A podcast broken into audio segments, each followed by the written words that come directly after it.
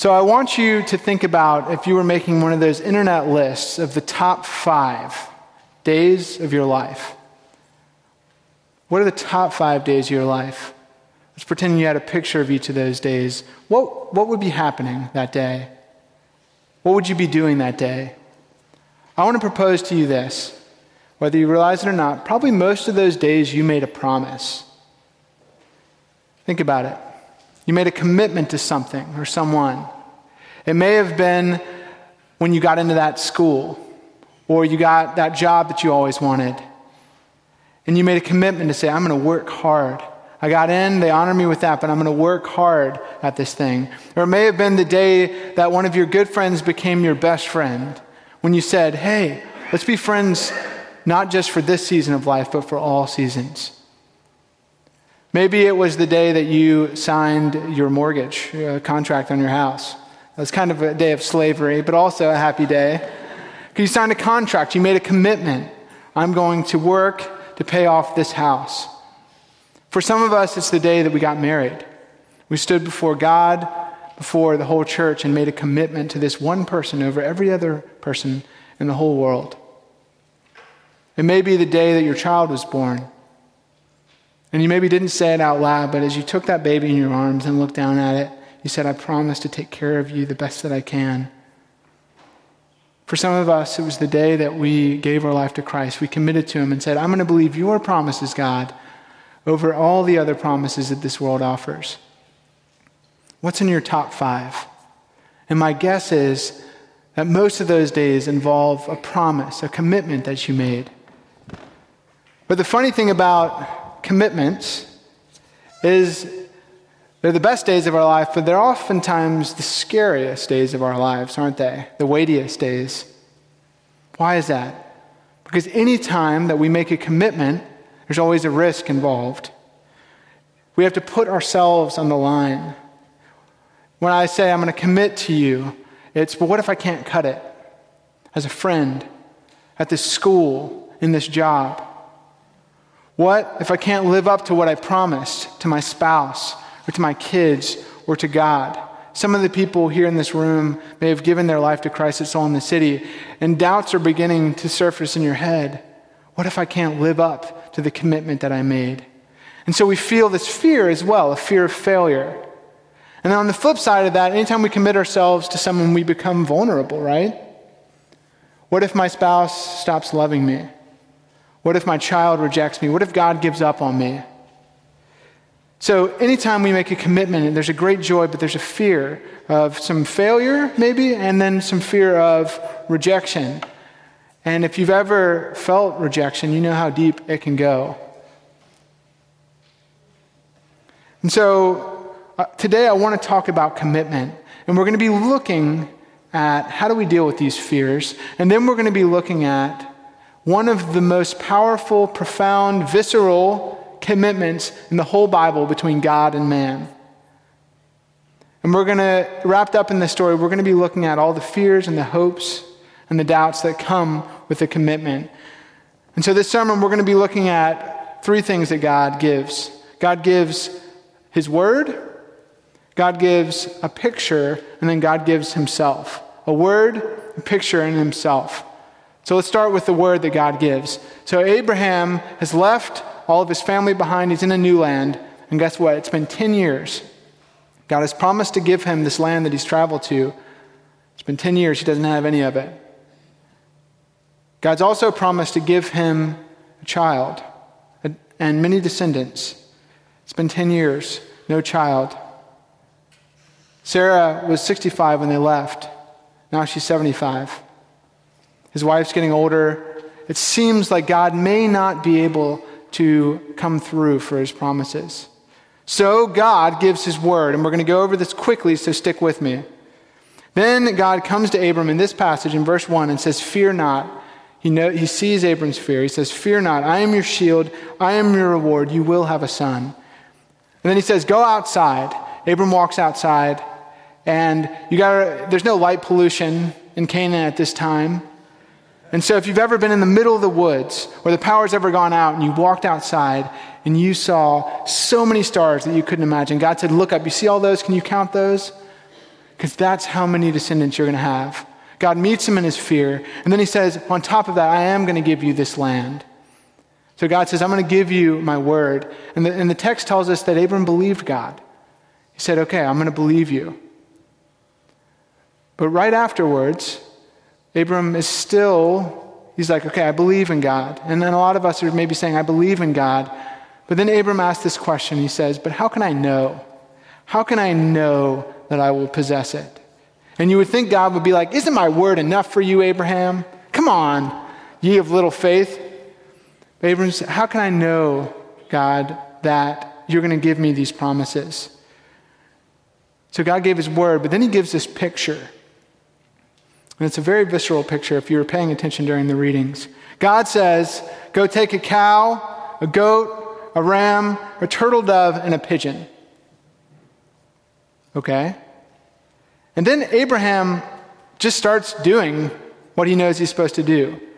So what Abraham does is he cuts each of those animals in half and then takes the two birds, because it'd be really hard to cut a bird in half, takes the two birds and lays them on either side and splits the animal right down the middle. Visceral, I told you, it's graphic. Right down the middle, and then separates them so that they are on either side of this path. Now, how did Abraham know to do that when God just said, go take a ram, a goat, a turtle dove, a pigeon? Because in the ancient Near East, this was a common practice. It was called cutting a covenant. Now, if you have been in church a while, you're familiar with the word covenant. You maybe heard it before. You might know all about it. But for those who have maybe been in church a while, but there's still some fogginess, or you're new to church and you're, what is a covenant? Well, today we're going to talk about what a covenant is and why covenants are important. So what is a covenant? You ready? You there? All right, this is your chance to learn what a covenant is. Don't miss it. So covenant is, to put it in teenager terms, is a bit of a DTR. You determine the relationship. All right, Abraham and God are walking, journeying together, and then they have this DTR. And so it's a formal way of establishing the relationship. It's a formal way of establishing the terms of the relationship. It involves both parties, both people, making what's called a promissory oath, that I am going to do this. This relationship is going to involve me doing this. And so in ancient Near Eastern times, they would cut these covenants, and it was a conditional covenant that you would say to a person, okay, if you do that, I promise I will do this for you. And the other person would say, okay, well, if you do that, I promise to do that for you. So it was an agreement, and there were conditions for that agreement. So then why do the animals need to be cut in half, right? Poor animals. Because what the animals meant is, what they would actually do is both parties, both people making the promise, would walk through the animals as a way of saying, may this happen to me if I break my word. If I don't keep my promises, may I be broken in half. May my blood be shed like that animal's blood is shed. And to us, that sounds really strange. But at that time, this was as normal as signing a contract on a mortgage for a house, or as normal as a marriage. This was a normal thing, and so God's taking something familiar to Abraham and entering into it. So Abraham said to God, Abraham knows God is saying, God is making a covenant with me. And then Abraham waits, and he fights off birds all day that are trying to come and eat the animals. And then the sun goes down, and it tells us that a deep darkness falls. And Abraham falls into a deep sleep. It's a very powerful scene. And then God speaks to Abraham in the midst of the sleep. He says, know for certain that your offspring will be sojourners in a land that is not theirs, and will be servants there, and they will be afflicted for 400 years. So God's prophesying to Abraham the next 400 years and what's going to happen to Abraham's descendants. That they are going to go to Egypt and be enslaved for 400 years.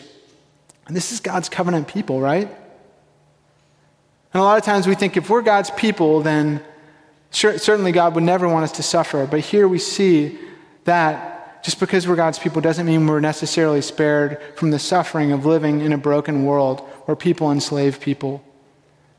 We're not exempt from suffering. And then God continues and says, but I will bring judgment on the nation that they serve. So that's the promise. Even when we're going through tough stuff, that God will ultimately make all things right. I will bring judgment on Egypt, and afterwards they shall come out with great possessions. And then they shall come back here in the fourth generation, for the iniquity of the Amorites is not yet complete. So God says, you're going to go through some tough times. Your people are going to go through some tough times, but I'm going to deliver you.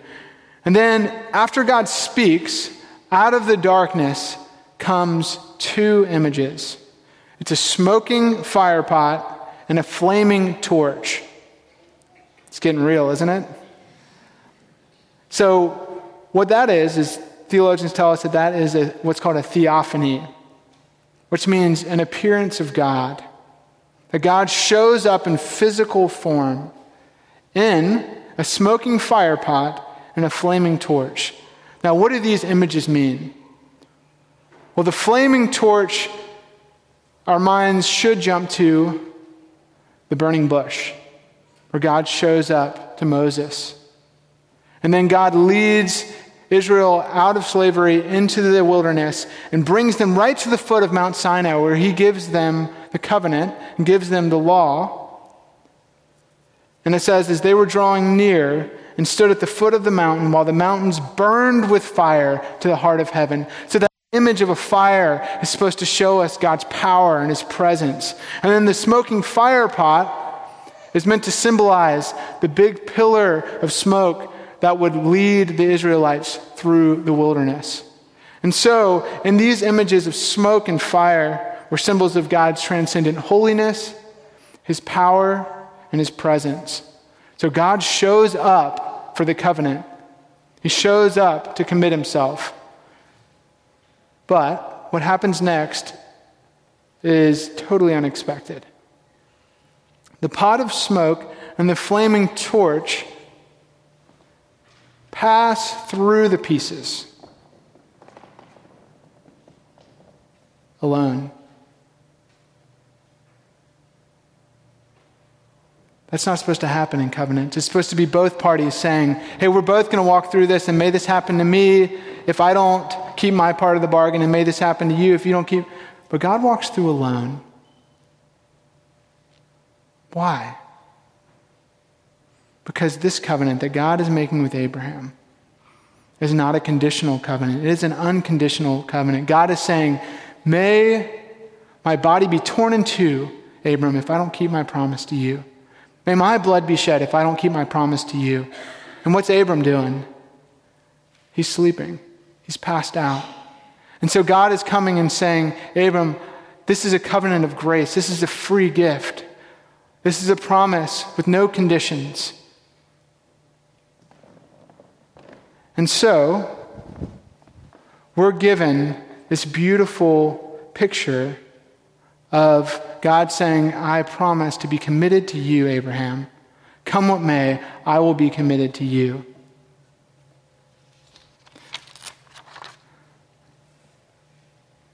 Now, in the beginning of the sermon, I talked about how when we think about committing to something or to someone or to a relationship or to God, there's this fear. Fear of failure, that we're not going to live up to it, and fear of rejection. And so by walking through alone, what God is saying is, fear not. I'm the one that's taking this promise. You can't fail. Just accept the promise that I'm giving to you. And you can't lose it. There's nothing you can do to lose it because I alone walk through. It's an unconditional covenant that God is offering to Abraham. And then Abraham, it says, he believed God. He trusted in God. He trusted in the promise. That he said, God, how can I know? And God showed him and he said, okay, I know. Now I know that you're going to keep your promises. And God is making promises to each of us in this room and asking us to commit to those promises. Asking us to trust in those promises. And sometimes it's hard for us to commit. Maybe we're kind of halfway in, halfway out. We don't want to fully commit to God. And what I want to say is that Abraham committed to God. He had God's word. He had God's picture. But we actually have more than Abraham did. We see a bigger picture than Abraham did. We have more to hang our commitment on. Because God showed Abraham, and he showed us his word. He showed Abraham and us this beautiful picture of him walking through and taking the promise on himself. But we also get God himself. That God it wasn't enough to just say, okay, I'm gonna paint a picture for you, and that's all. God came down in Jesus Christ to fulfill this very covenant act that was given to Abram all those years ago. Now I want you to stick with me here, because we're going to look at the Galatians text we read just for a second so that you can see how it is that God fulfilled this covenant. Galatians 3, 13 through 14 says this: Christ redeemed us from the curse of the law by becoming a curse for us. For it is written, cursed is everyone who is hanged on a tree. So when Jesus was hung on the tree, what that means is all of the curses, all of the repercussions, all of the penalty of our sin was poured into him. He took the curse. He took the sin, he took the death on himself. And then Paul continues, so that in Christ the blessing of who? The blessing of Abraham might come to all people. So you see, it wasn't just a picture, but Christ fulfilled the covenant. Think about it. For us and for our sin, Christ's body was broken, torn in two. And for us, and for our sin, his blood was spilled, just like those animals' blood was spilled. The Soul in the City folks have been singing this all week long. We just sang it in our opening song. Our God is a lamb, the lamb that was slain for the sin of the world. His blood breaks the chains. That's why his curse was broken on the cross for you. Why did he suffer? So that you could go free. So that you could enter into this beautiful gift of a relationship with him, a covenant with him.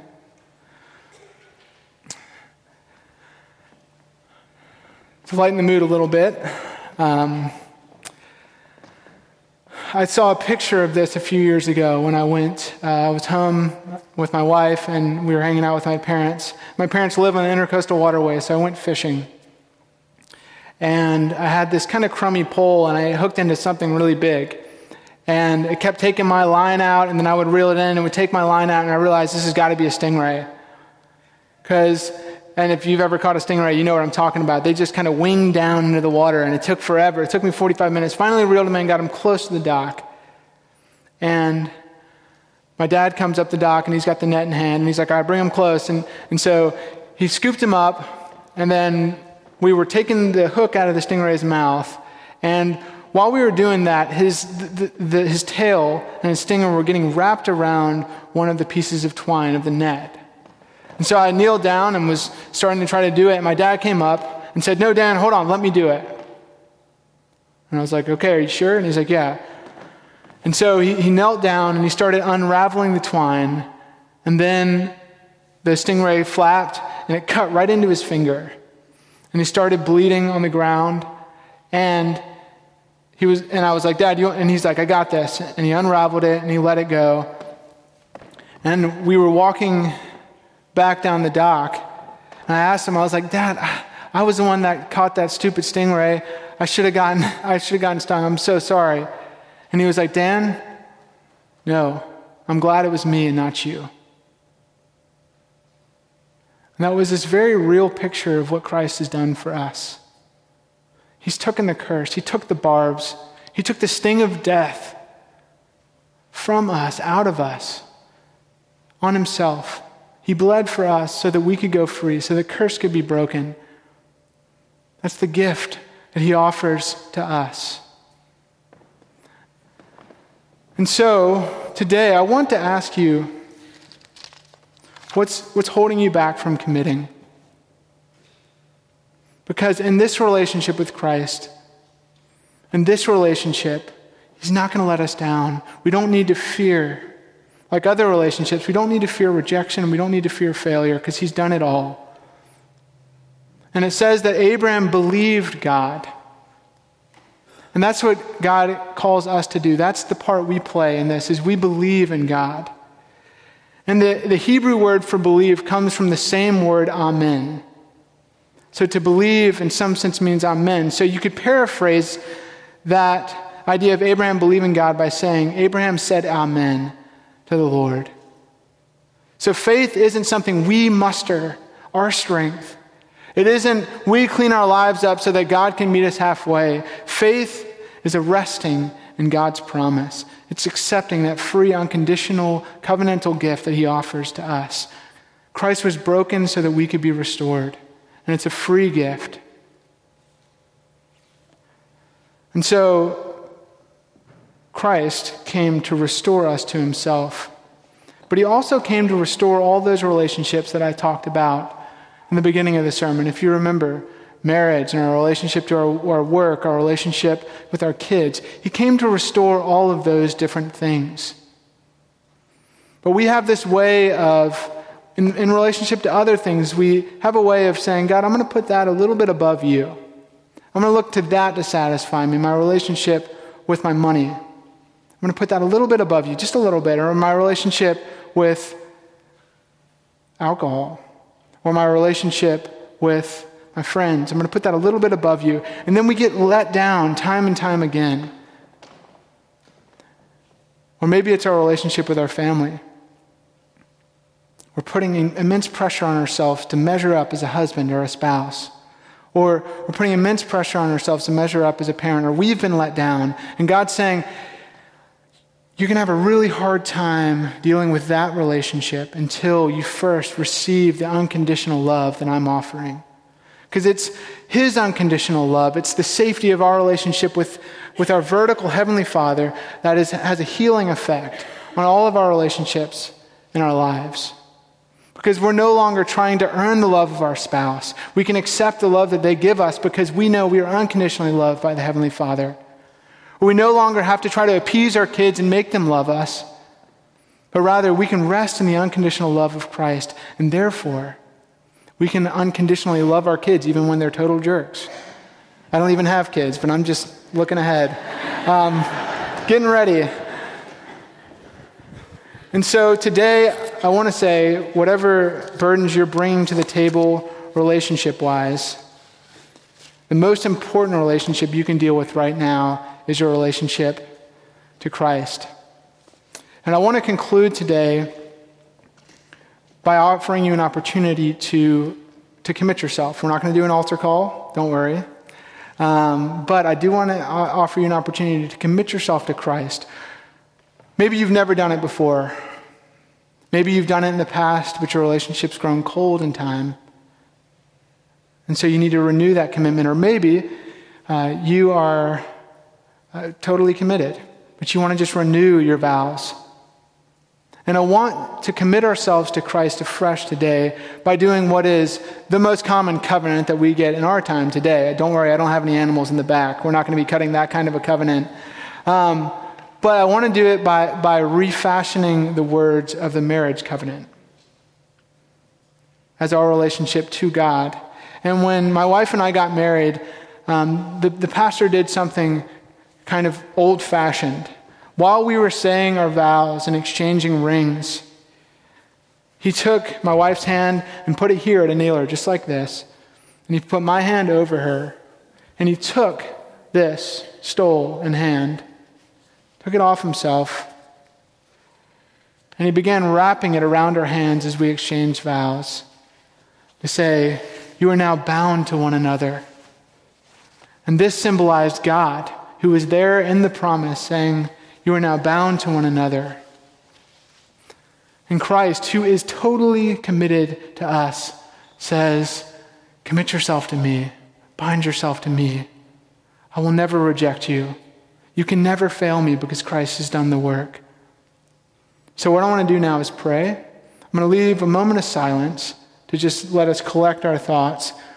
And then, if you guys want to recommit yourself or commit yourself to Christ, you can quietly, silently in your head, it doesn't matter, repeat after me these words. That'll be familiar words, but slightly changed. I take you, Christ, to be my God. I take you, Christ, to be my God, to have and to serve from this day forward, to have and to serve from this day forward, for better, for worse, for better, for worse, for richer, for poorer, for richer, for poorer, in sickness and in health, in sickness and in health, to love and to cherish, to love and to cherish, until we are united by death, until we are united by death. And with all that I am, and with all that I am, and all that I have, and all that I have, I honor you. Now let's conclude together in the name of the Father, and of the Son, and of the Holy Spirit. Amen.